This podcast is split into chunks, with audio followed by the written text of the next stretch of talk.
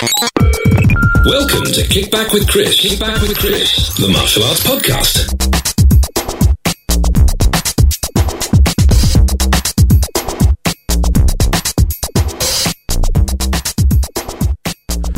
Good morning, good afternoon, good evening, whatever it is where you guys are right now. I hope you're having a great week so far. Uh, welcome to another episode of Kickback with Chris. Yes, we're back on already. Um, I'm it's not a New Year's resolution as such, but I'm just trying to get myself a bit more organised this year and um, keeping on top of the near weekly, we're nearly there, the near weekly um, episodes of the show.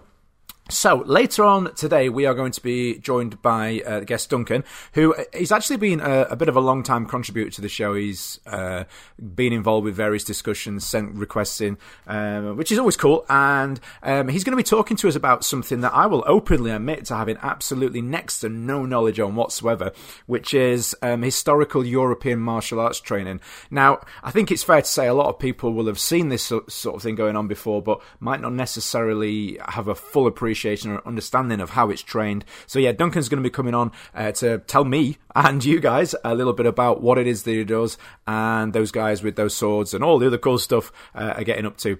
Um, so to start with, as, as we try to always do each week, uh, just a quick rundown of news. Now I'm going to try and keep this one quick. Um, I do have a tendency of waffling on a little bit with this, so I'm going to try and keep it quick. It's a balance between getting the information out and not talking about it for too long, and it's really difficult. Anyway, we're going to start off with a post from Scott, who Scott's jumped on the podcast promotion group. Thank you for using it to uh, promote his competition. I'm presuming it's his or he's part of the competition.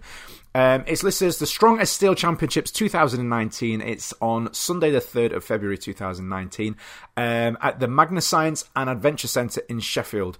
Um, it says on here, event hosted by the Kangol Black Belt Academy and Force Fusion Pro Audio.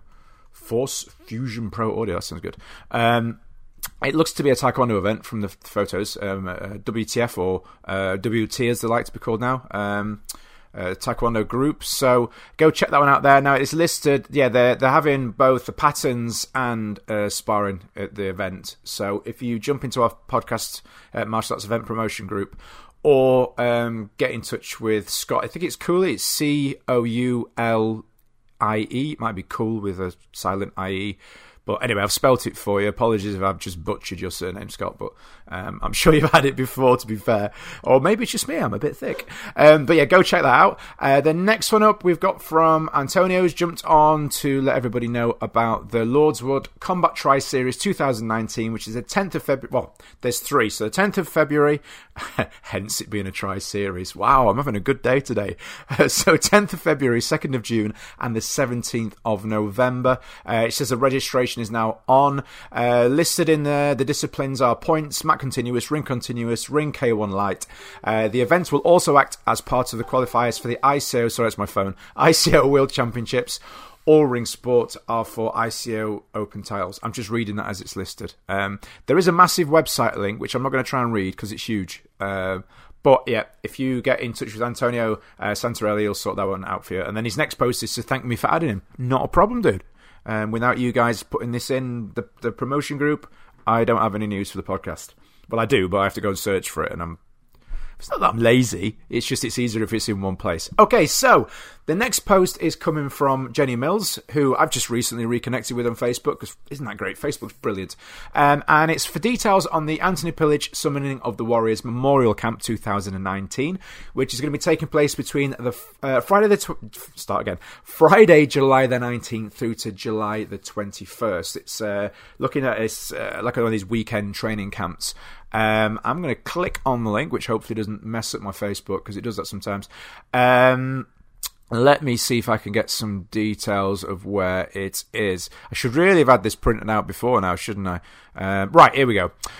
So it's the oh, I think it's Polyapes, Poly, Polyapes, P O L Y A P E S. All the spelling going on today. Uh, Scout Camp, Blundell Lane, Stoke Stoke de Alban. So it's D apostrophe A B E R N O N. D- oh, I'm not even going to try. Cobham, Surrey. These are all these new places I'm learning. It's like a geography lesson. Uh, for full venue information, see. I've got to say the place again. www. Right, I'm just going to spell it out. P O L Y A P E S dot com. Okay. The cost, the early bird price is £135 per person. If paid in full by Friday the 31st of May, late payers, don't be a late payer, or, or do if it's better for them, I don't know. £155 per person. Uh, it's a non-ticketed event. Pay- payment and booking facilities will be available from the 1st of February. Um, there's loads of information on there about what's going to be going on. There is a contact number um, of 07912 639 170. I'm, I'm assuming that's for Jenny. Or you can email jenny.mills at gmail.com. Um, I think this is part of the BKKU as well. Uh, anyway, um, go check it out. Obviously, in memory of the awesome, fabulous Mr. Anthony Pillage. Uh, so yeah, get in touch with them.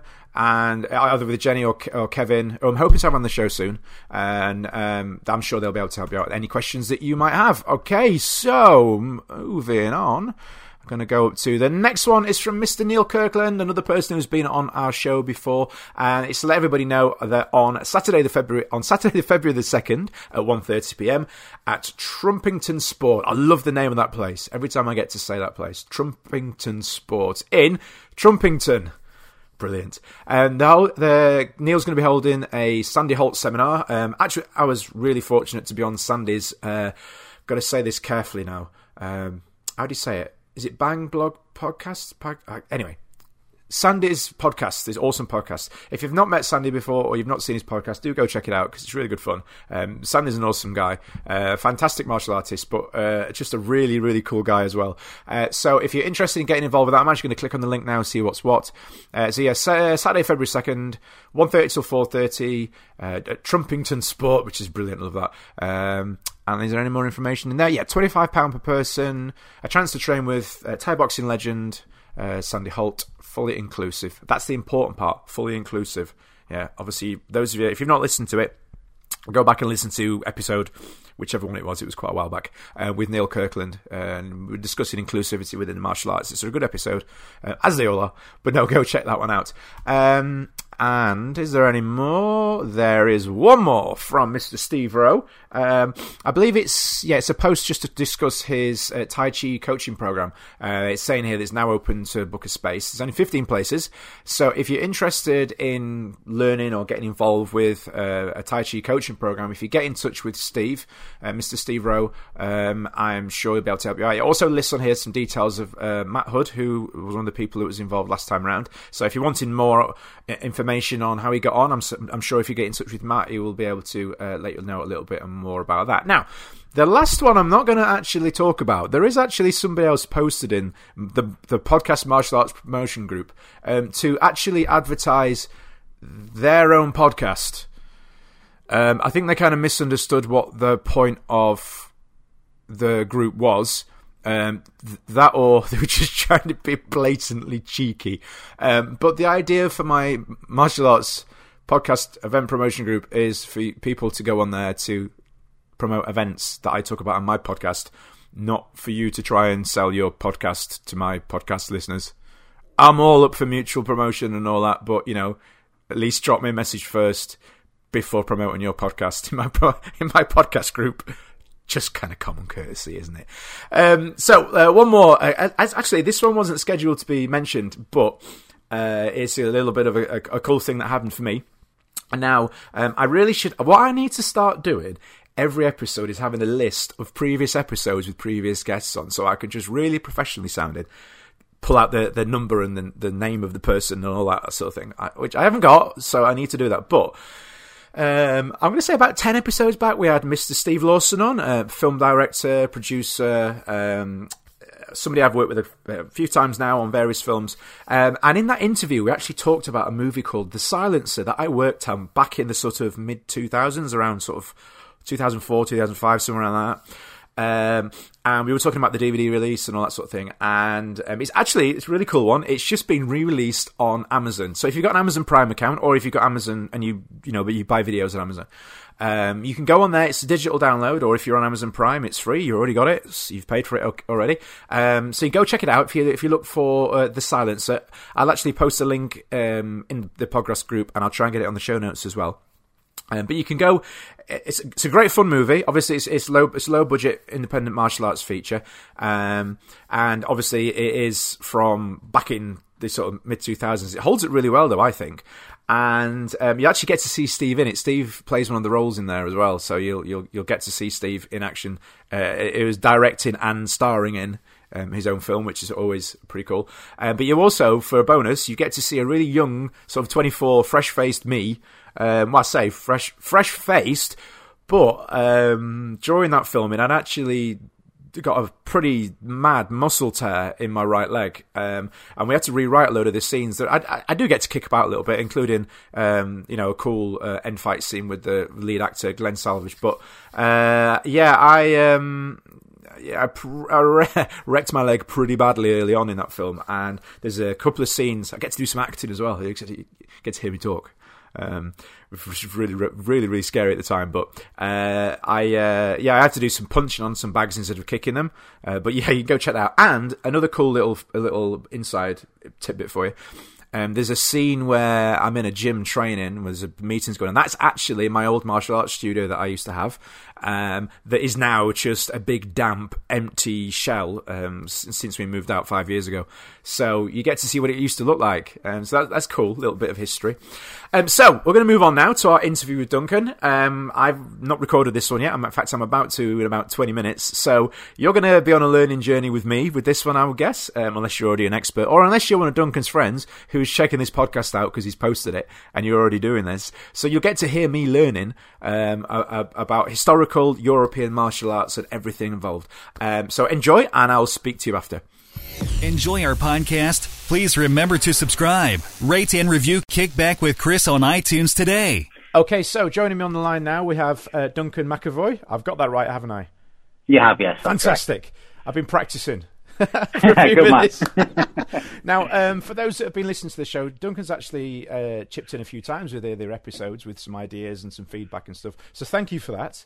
No problem. It's appreciated. Um, and today is going to be a bit of a bit of a cool learning journey for me because I will open, I admit to knowing next to absolutely nothing about the subject that we're going to be talking about, which is going to be, and I'll see if I can get this right as well, um, historical European martial arts. Is that right? Correct. Fantastic.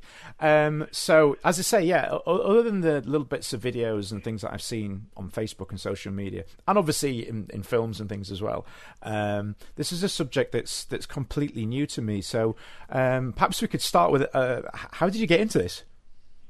Um, basically, it's one of these damn things.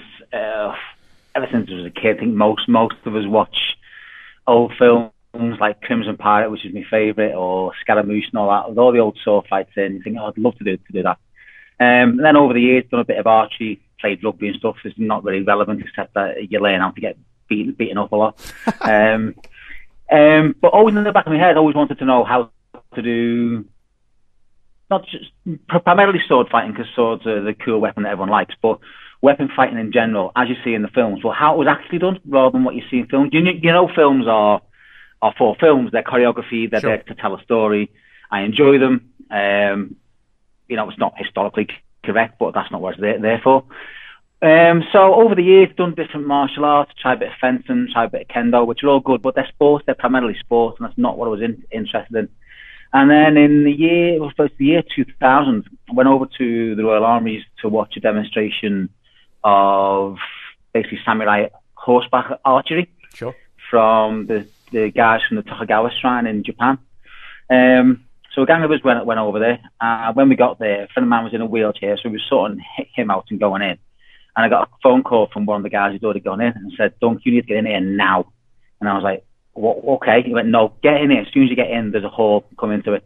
Walked into the hall, and there's a load of people all fighting with swords. And I'm like, "Wow."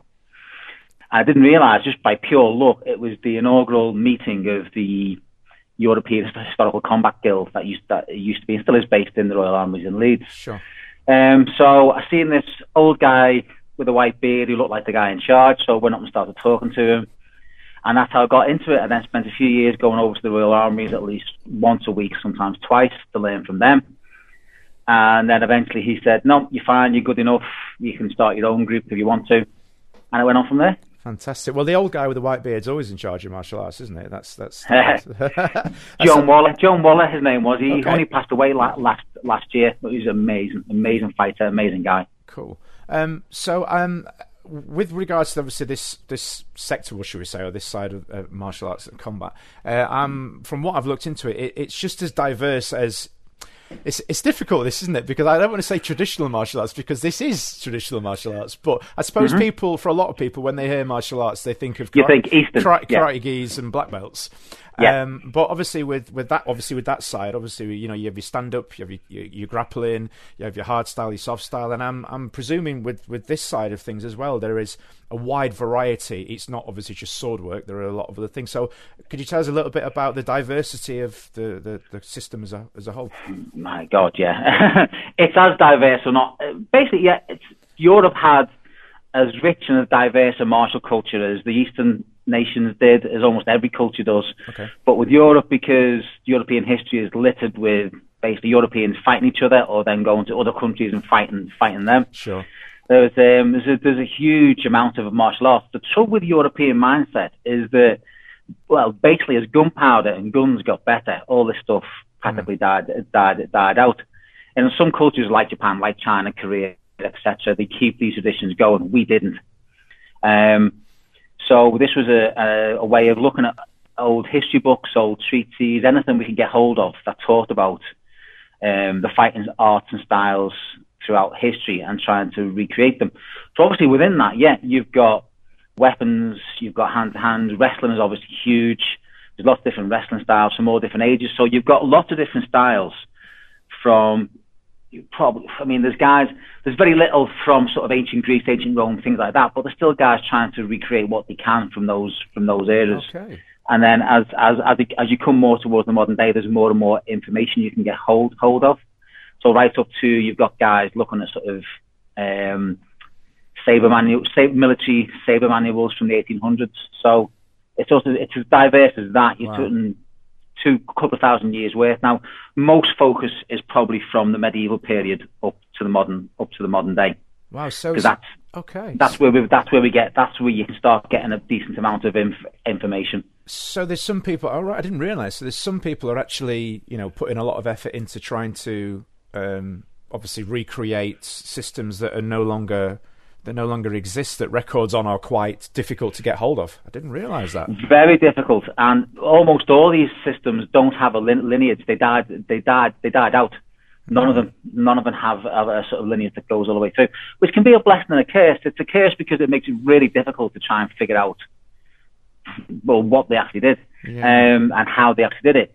But the, the opposite side is that we don't have a lot of opinion so because there's not that direct lineage, there's not a lot of masters or teachers in between who've put their own sort of slant on it.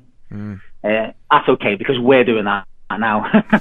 but you've got to because there's only so much information you can actually get. I always equate it to a lot of the sort of medieval stuff. It would be like, say, someone gave you you, you knew nothing about Shakespeare whatsoever, and someone gave you a small book of crib sheets that like a student would have used for exam practice mm. and you're trying to recreate the complete works of Shakespeare from that.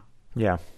That's the sort of task that was trying to actually do. Okay, so I'm presuming with this as well, there are various levels that people can can train in. So, like obviously, you've kumite or you've got point sparring, you've got light continuous, you've got full contact with regards to the uh, combat systems that people are probably familiar with.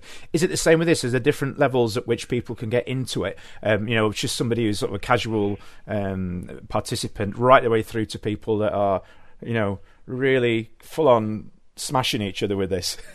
Absolutely. Um, there's there's guys who approach this from a very academic point of view. Mm. So what they're primarily interested in is the historical research, um, and then trying to interpret that, but may not be so into basically beating each other up. Mm. Um, you then get all the way through to guys like me who mostly enjoy just fighting people. Um, and there's different approaches. There's like some guys who absolutely stick to the historical research. There's guys like me who try to interpret and extrapolate and work with other martial arts to try and see what fits in and what what, what actually doesn't. Basically, whatever way you'd like to approach this, you could do it from an almost non-physical way to an incredibly physical way. Mm. I mean, that must be must be tricky because it's not like you can just pop online to your favourite martial arts supplier and buy yourself a suit of armour and a broadsword. So, I mean, how do you how do you come about the the equipment and, and... You can now. Oh right, okay. you couldn't when I started. Twenty years ago, when I started, it was very. I mean, to, to be fair, what I started with was a few mock poles. that was that was it. Um, um, now there's no there's good suppliers out there. There's a good friend of mine who runs a company called the Knight Shop. Okay. Um, they do a lot of reenactment stuff and a lot of um, sort of what we call wall hanger stuff. It looks pretty, but he also has a what he calls a HEMA shop where he actually develops and makes his own brands of practice weapons, um, armor. When we say armor, it's modern pattern. We're not actually buying full suits of armor because they're really expensive. Sure. Um, so we used it. Uh, there's actually whole this whole there's, and there's companies all over the place. There's Black Fencer. There's Neyman who produce many jackets and so on for people to use. Okay. There's a lot of companies out out there now. I say in the past ten years or so, there's a lot of them that have really come come up, and there's an awful lot of good equipment. Uh, which again, which allows you to do to buy historically accurate swords or more sort of modern polyurethane training swords. Ah. Um, so there's everything out there, but yeah, it's it's it's becoming more now. But if you start looking, you probably once you find one of these suppliers, you'll probably find the rest. Sure, sure. So, is there an active competition scene as well within the? Yeah, yeah, there is very, very much so. Um, more and more getting bigger. There's uh, there's Fight Camp, which is in this country, is probably the biggest one in this country. There's Swordfish, which is over in Sweden, I think, which is massive now. Uh, in America, there's a lot of comp- competitions. Uh, and again, the competition side of thing is different to a lot of the historical reenactment don't use the word reenactment because not reenactors, but hmm. the historical re- research. Um, there's lots of crossover, obviously, but like anything, if you want to train for a competition, then probably some of the historical accuracy has to go by the wayside because it's yeah. well, basically because it's it's very very dangerous.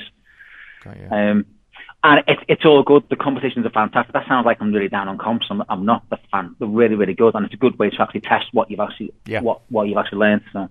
Absolutely. So, I mean, forgive me again, forgive my lack of knowledge. With with regards to some of the, these sort of competitions, are they multi-skilled, or do people tend to go in with a, a focus on one particular weapon type, or you know, do people cross compete, do different things?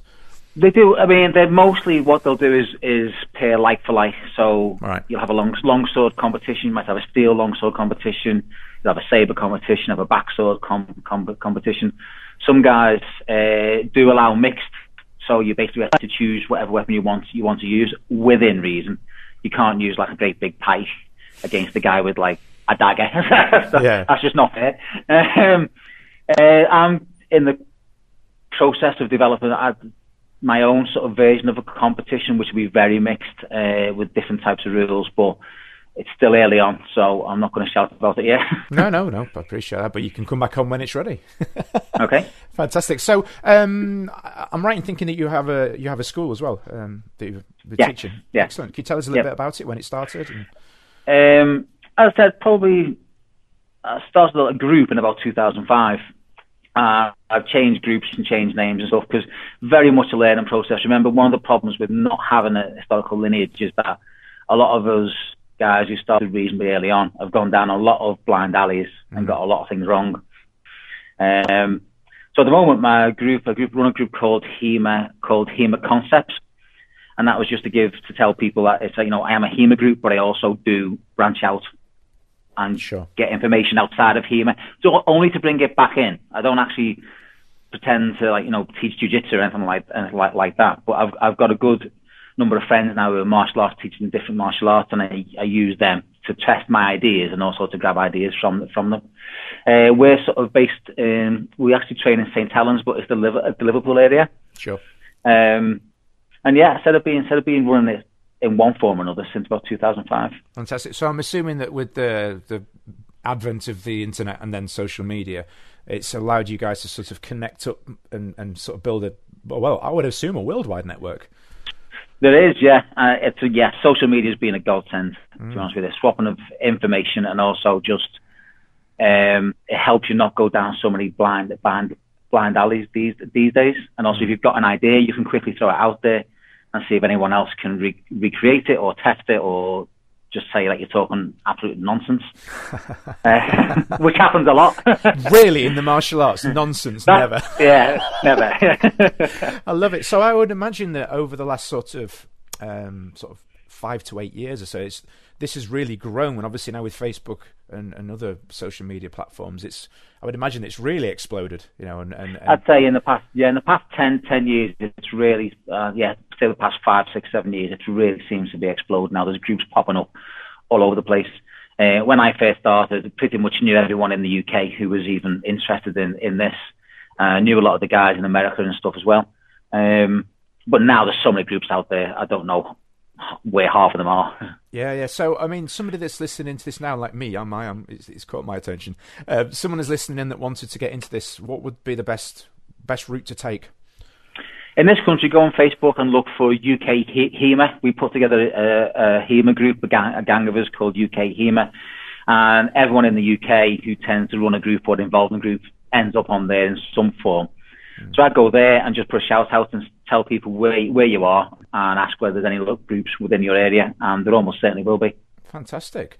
Well, I'm, I'm, yeah, I'm, I'm loving learning all about this. So, what's, what's the, what's the future then? Do you think for the, for, for the, well, well, industry? I suppose that is the right phrase, or um, this, this sector of, of training. What, what do you think is the next stage? Oh, from um, for, I think it's just firstly we need to continue the way we're, the way we're actually going. I said there's a lot of research out there and there's a lot of ideas that change all the time. Yeah, Um, so that side of it is just to keep us going. The competitions, um, I think, will just grow from strength from strength to strength. And for me, it's all about now being able to pool the information. There's a lot of people out there with a lot of good inf- information, and obviously it's been very ad hoc, as in people talking to each other.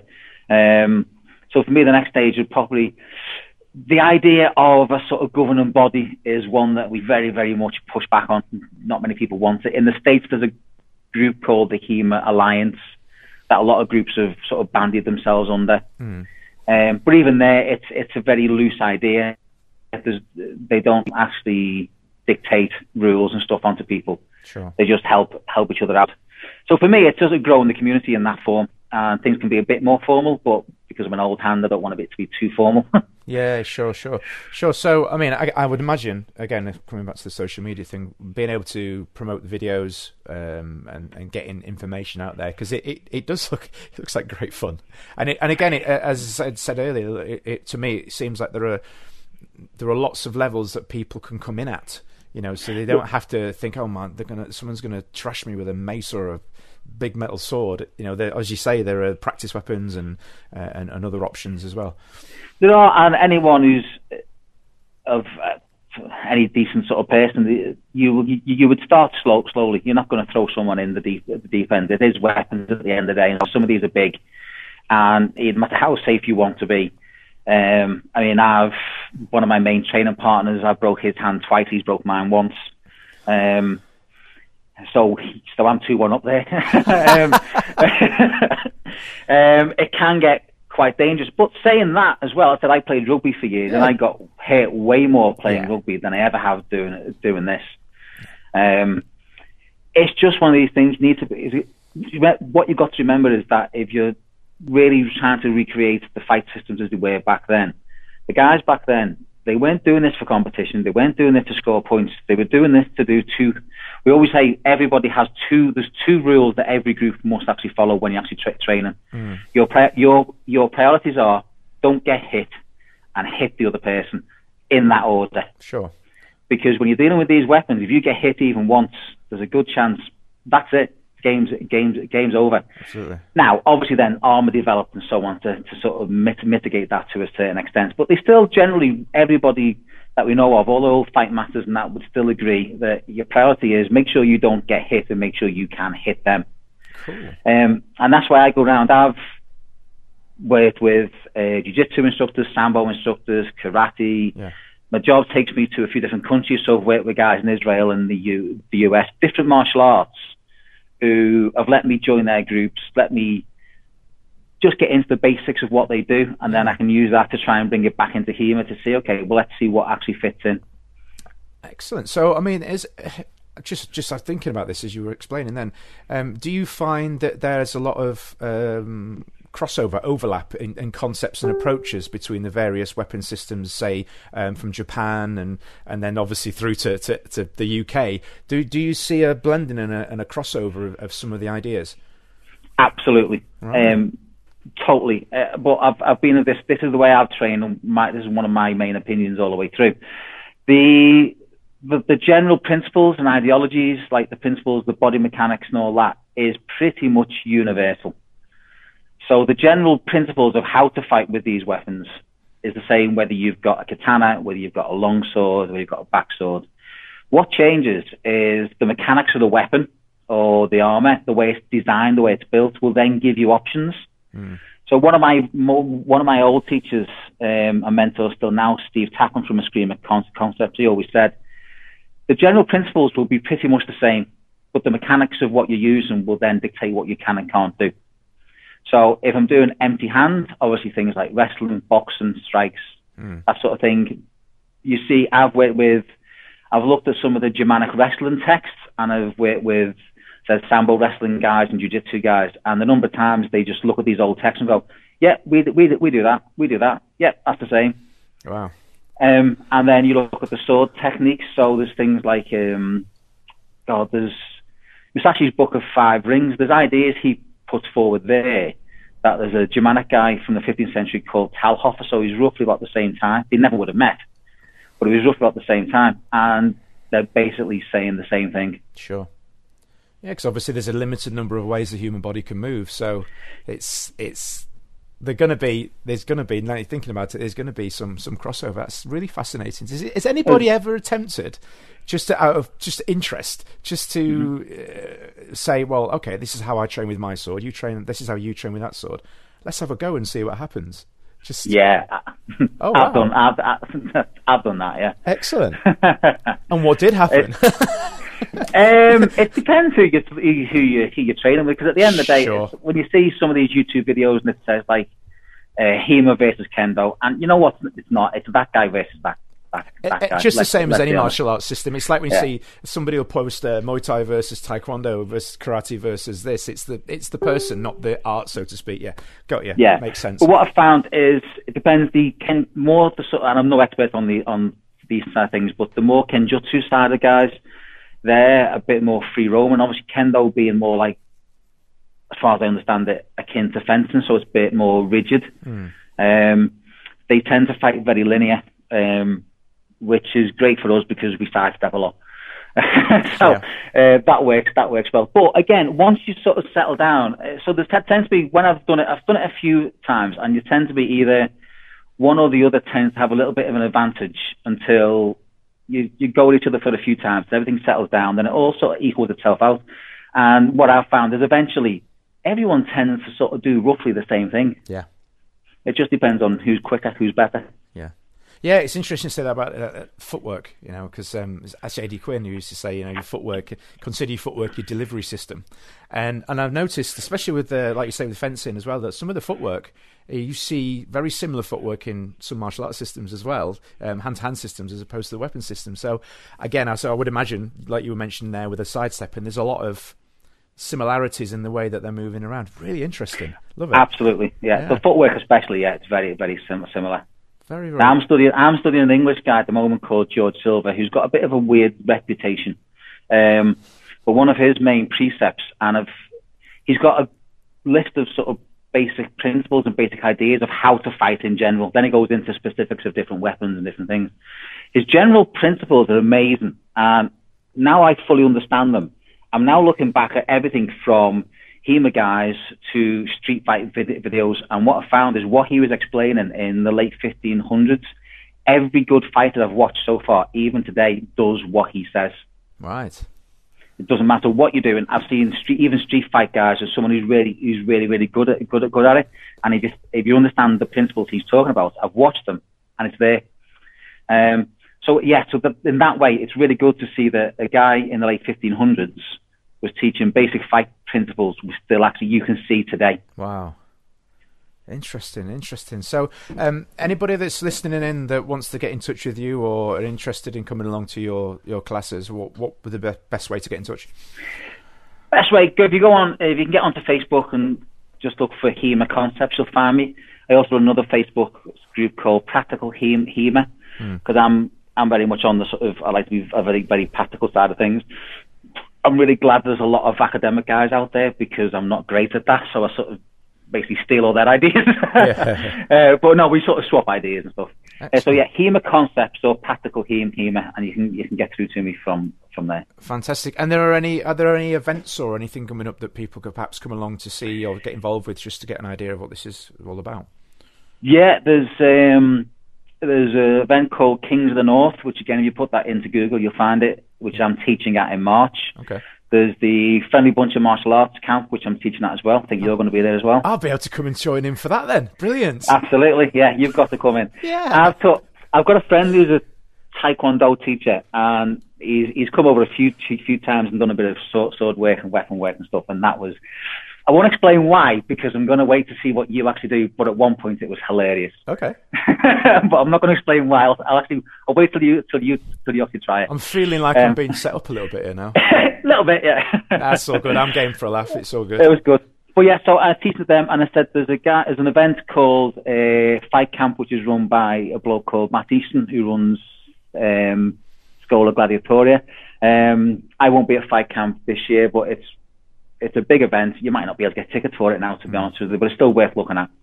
I'm yeah, I'm I'm really game for this one. I, I'm as a kid. Um, I used to make my mum do sword fighting. Mum, if you're listening, I used to make my mum do sword fighting in the living room with the old cartoon series that used to be on that Dog. And of course, you Uh, yeah. everybody. Ah, remembers yeah, that. absolutely, I yeah. I loved that, and I used to I used to force my mum to, to sword fight with anything. It, it could be a it would be a wooden ruler or anything I could get hold of. And I think I think it's something that all boys and girls do at some point. You know, they put something in their hand. And they just instinctively do the sword fighting without even. Uh, it's like it's hardwired into our genetics. My daughter does it now. My daughter's she's now ten year old, but every time we walk into a shop and there's say like a toy lightsaber, Yeah. she'll pick it up and start actually attacking me with it. Yeah. Kids attacking us everywhere. Brilliant. Yeah. Oh, well, thank you very much for your time. That half an hour has absolutely flown by, and I'm sure. I well, look, if nobody else has enjoyed listening to this, I really enjoyed this conversation. No, joking aside, I think people will have loved it. It's it's a different side to the martial arts that you know, and it's, it's what the show's all about, promoting it. So, um, again, thank you very much. What I was just going to say, Go what I'd just like to say is that if anyone who does, I've worked with lots of different martial arts groups, and what I said, what you said before, there's a lot of crossover. And what I found with uh, the good HEMA schools and the good HEMA teachers, which most of them are at the moment, um, if you study another martial art, I would really re- recommend trying to get to a HEMA school, even just a few times, especially if you're going to branch out into, into the area of weapons. Sure. Um, the HEMA guys out there understand weapons really, really well. Hmm. And I said there's been a lot of crossover, and I've done work with other martial arts groups, and I've learned a lot from them on the sort of hand-to-hand stuff, and they've learned a lot from me on the weapon, the weapon side. So I would really recommend cross-train guys because it's really, really useful. Brilliant. Well, thanks, um, thanks a lot for your time and thanks for sharing your expertise. It's been very, very enlightening, and I am now really excited about the prospect of being able to hit people with weapons. Sounds great. Fantastic. All right, thanks again, sir, and we'll catch catch up soon. Thanks, Chris. Bye. You're listening to Kick Back with Chris, the martial arts podcast, brought to you by www.onlinekicking.co.uk. So, guys, yeah, that was brilliant. I really enjoyed that. Big thanks to Duncan for his time coming on and sharing his knowledge. Um, it's always good to learn something new. That was a new experience for me. As I say, I've seen people doing things before, um, but I never actually really considered it as being sort of a martial art. But obviously, it is, you know. So, historical European martial arts. Um, I have a feeling that the the the subject as a whole is a lot deeper and a lot bigger than we were able to discuss in that half an hour.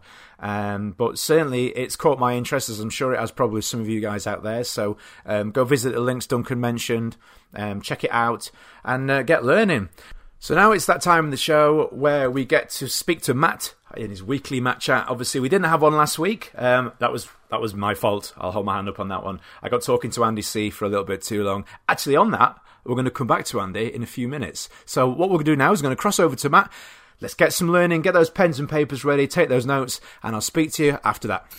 Enjoy our podcast? Please remember to subscribe, rate, and review Kickback with Chris on iTunes today. Okay, guys, it's that time again in the week. It's time to join Matthew Chapman for our weekly Matt chat. How is it going, sir? Very good. It's snowing here, unfortunately. Is it? Yeah. It's glorious sunshine here. Uh, really? Yeah, screw you and your weather. oh, damn it! It's all gone wrong in the new year. oh dear me. Um, so how how are you going? How's things going, sir?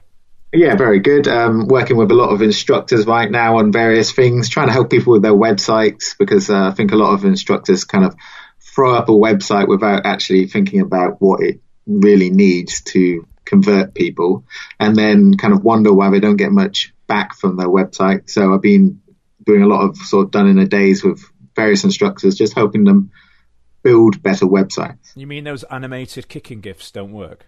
Yeah, and all of that, yeah. and like a website, a homepage that's got 8,000 different things on it. Things like. Hello? Oh, I lost you oh. there for a second. Go on, you oh, still Oh, there, did you? sir? Go on. Yeah, so that type of thing, you know, where the website is overly complex, too confusing, not structured well, um, tells them literally everything they need to know in their first year of training, just just too much. So I've been helping them simplify and, and make more effective websites. Yeah, I think it's. Um, I mean, I, I was guilty of it. In fact, still am to a, to a certain degree. You know, having a little bit too much on the website. You know, an about us section that literally goes back to when I was at primary school. Yeah. Um, you know, my favorite my favorite food is uh, beans on toast and all this sort of stuff. You know, a little bit the sort of stuff that people don't really care about. That's right, yeah. You know, little little Jimmy's mum doesn't really care how many uh, competitions I won. No, that's the whole thing. And that's why I often say to instructors, just take off that page because it's literally pointless. Replace it with testimonials, video written and testimonials so that people actually uh, find out what other people have said about you, not just Absolutely. how wonderful we all are. I think a lot. I think if people, you know, if instructors are honest, and you know, I'll be straight up honest here as well. When I first launched my website, um, a lot of the time I was building it with competition in mind or perceived Yeah. competition in mind. Uh, Yeah. What will the, what will the school up the road think? You know, Yeah. but they're not the people that really want to be. I, I don't care if they go on my website. You know, Exactly. so And they're only going to check it once and then never go back. So it's just, you know, pointless, really, isn't it? just clicking every page, going, oh, oh, Yeah. look at this, oh, look at this, and then they'll go on the contact us and then send you a funny message with a fake email address. Yeah, yes. It's so much fun, isn't it? not that I do that, just just for the record. Of course, yeah.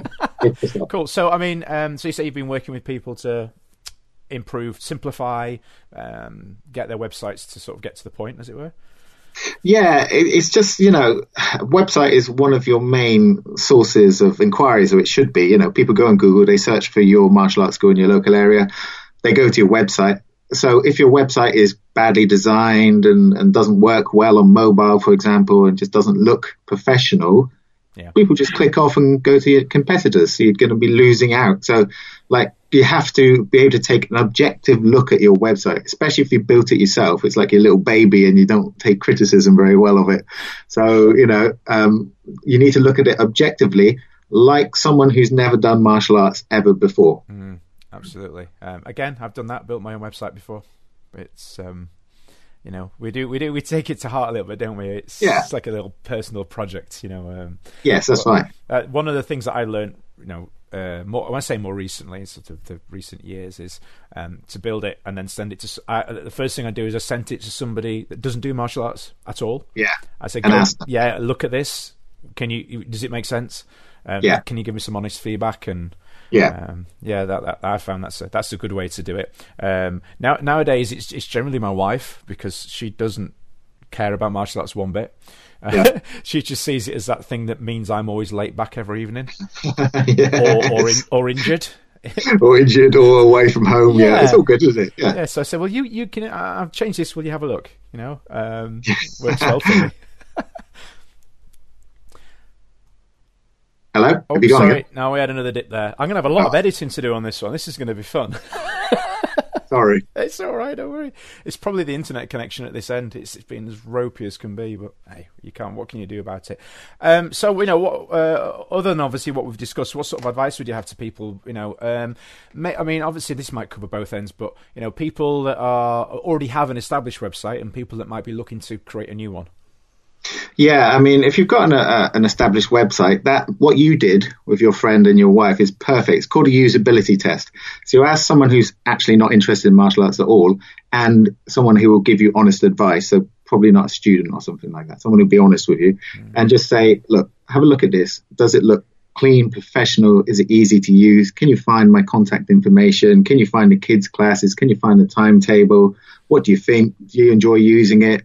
And and just get some honest feedback from someone who's not a martial artist and you know not obsessed like we are. Mm. and you'll get loads of things back from them. They'll say no i can't find your contact information and the text is too small and you haven't got any pictures and it looks a bit boring. It's, that's one of the best things you can do for your website. Awesome. Awesome. So and speaking uh, of websites by the way uh, what I wanted to talk to you today was about the fact that we kind of, as martial artists, got a little bit lazy with our marketing efforts. Okay. Not you personally, Chris. You don't need. To.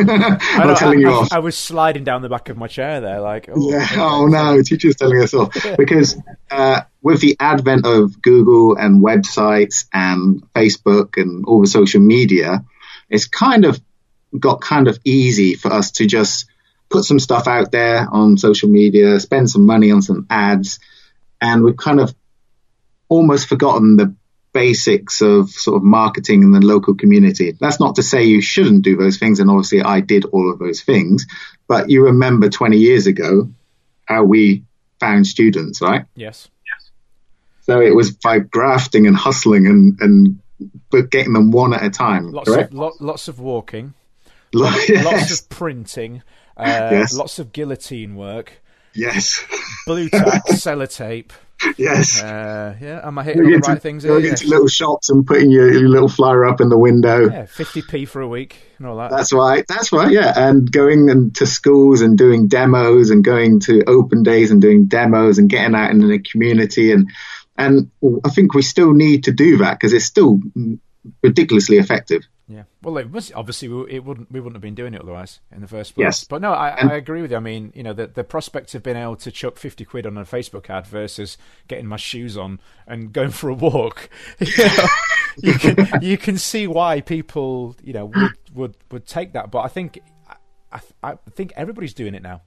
You know, yes. I, I, I go and log onto my Facebook for my five minute sort of flick through Facebook in the morning, and the yeah. amount of other schools in my area that are running targeted adverts that are obviously yes. within my age range demographic.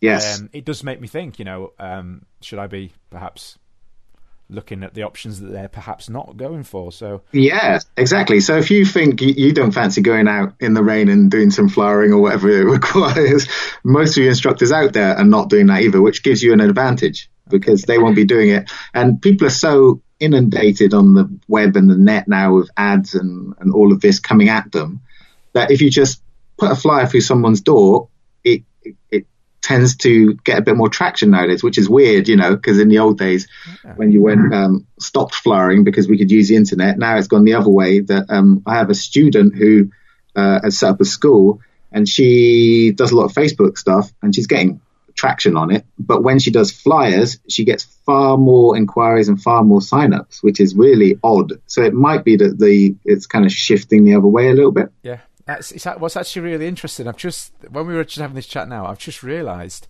I, you know, we all do it. You know, the the leaflet comes through the door from that other local school, and you're like, oh, what they're doing, giving, what they're doing, putting that through my door. You know, like the yeah. leaflet, like the leaflet person even knows that's your house. Yeah. Do you know what I mean? But I can't actually remember the last time I got a leaflet you... from martial arts school. Oh, right, yes. You so know, imagine you're the only one doing that in your local area. Yeah. You know, you're, you're, you're actually, and then you're backing it up with the Facebook stuff as well. So they see you on the Facebook community posts, you know, and they see your Facebook ad and they get a flyer through the door with a special, you know, offer. Mm. It's, it's quite powerful. You're hitting them from different different sides. All those people that have never done Facebook adverts, they'll all be sat there really smug now, going, "See." yeah, but they missed out on all the other extra students because look, Facebook marketing works, Google Absolutely. marketing works, but so does old school marketing, going around, handing out flyers, having conversations with people, sticking your business card in Costas. That stuff still works, and we shouldn't just not do it. I think it, in fact, gives us a little bit of an edge and is more effective nowadays. Brilliant.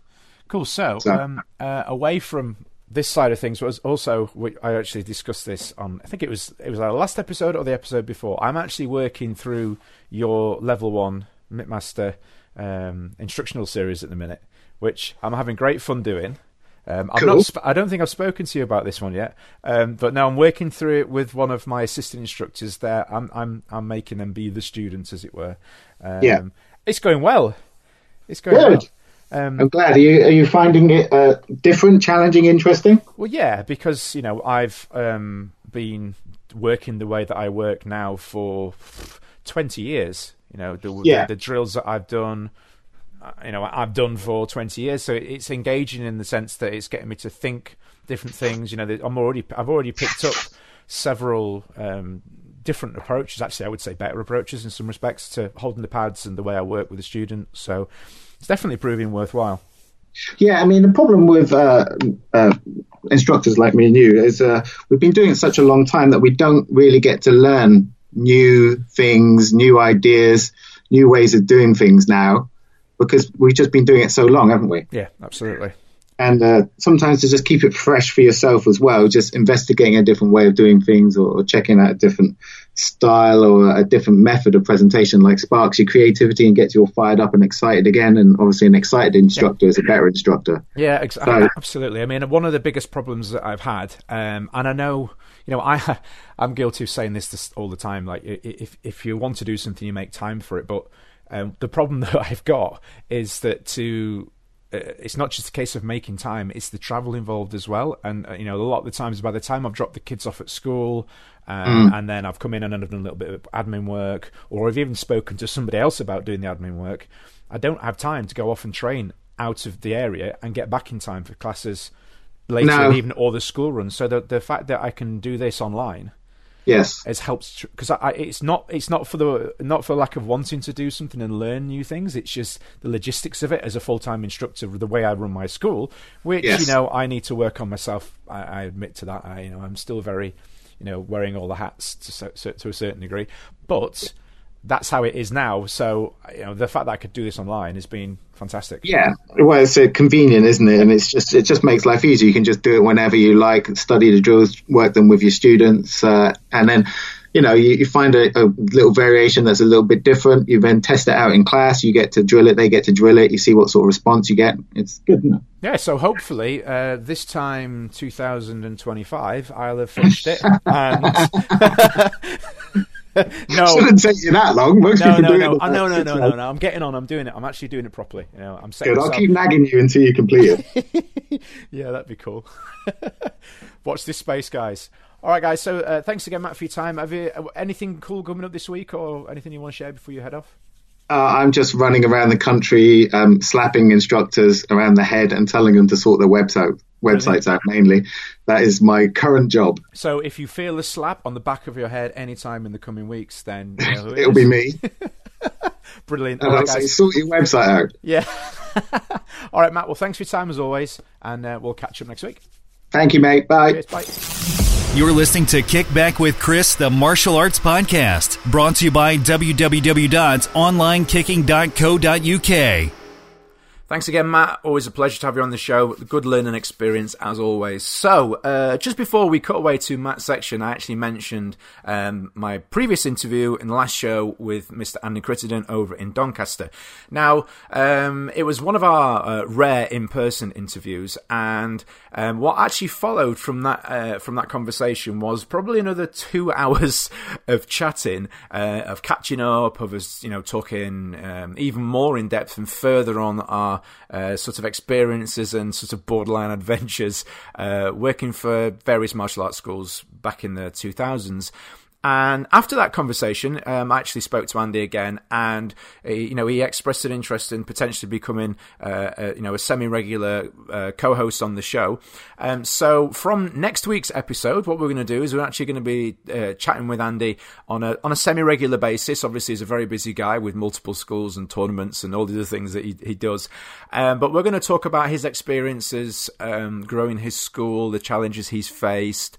Um, you know, uh, he, along the similar sort of lines to the the things that I we, what we realised was we both had, um, even though we run very very different schools, we both faced similar challenges along the way, and we thought it would be good to um, share those with people um, that have had schools for for many years, full time schools or not, and people who are interested in building up their their school. Um, you know, share our experiences, both positive and negative. Um, you know, just to to get that information out there.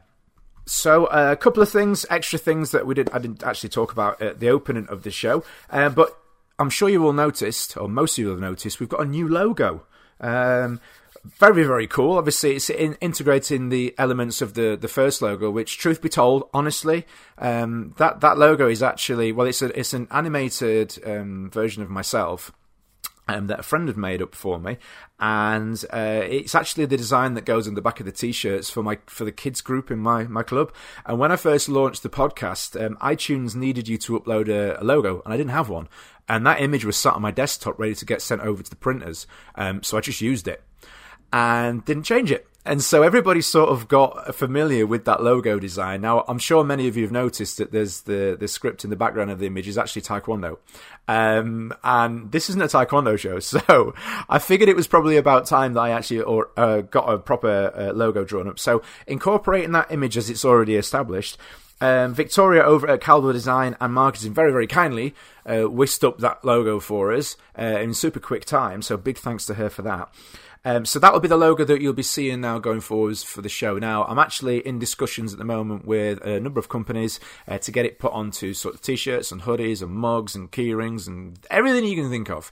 Um, and I'm going to be putting that store up online. Um, so you know, if you want to get get something, it'll help to cover the show costs. Now that I'm getting out and about more, and obviously that's fuel costs. That's you know all the all the all the different expenses involved with running the podcast. So if you want to buy something, that would be really cool. Um, and then especially if we go to an event and I see you in it, I would probably die on the spot. That'd be so cool to see somebody wearing our podcast logo on something they've purchased. That'd be really, really cool. Um, so I've mentioned Andy, I've mentioned the the logo. The final thing to mention, really, before we go, is our next guest. Um, really, really pleased to be able to announce that uh, next week I'm going to be talking to the martial artist, business owner, um, entrepreneur, uh, Mrs. Zara Phythian. Um, she's very, very kindly agreed to come onto the show. Um, somebody I've known for a very long time. Um, we've actually worked on a, a, number of productions together, but not at the same time. Um, we'll probably end up talking about this as well in, in the interview, but um, yeah, really looking forward to having her on to talk about all things uh, martial arts business and obviously the film work and the other things that she's involved with as well. So you can look forward to that one next week. If you have any questions for her, as always, you can get us on our Facebook group. Um, so if you look for Kickback Podcast on the uh, Facebook group, and also if you go to kickbackpodcast.com, you can send us an email through there, or alternatively, old fashioned, you can send us a text or phone call at 07802 889 391. Thanks again, guys. I hope you have a great weekend or a great day, whatever day it is, wherever you are. And I will speak to you all next time.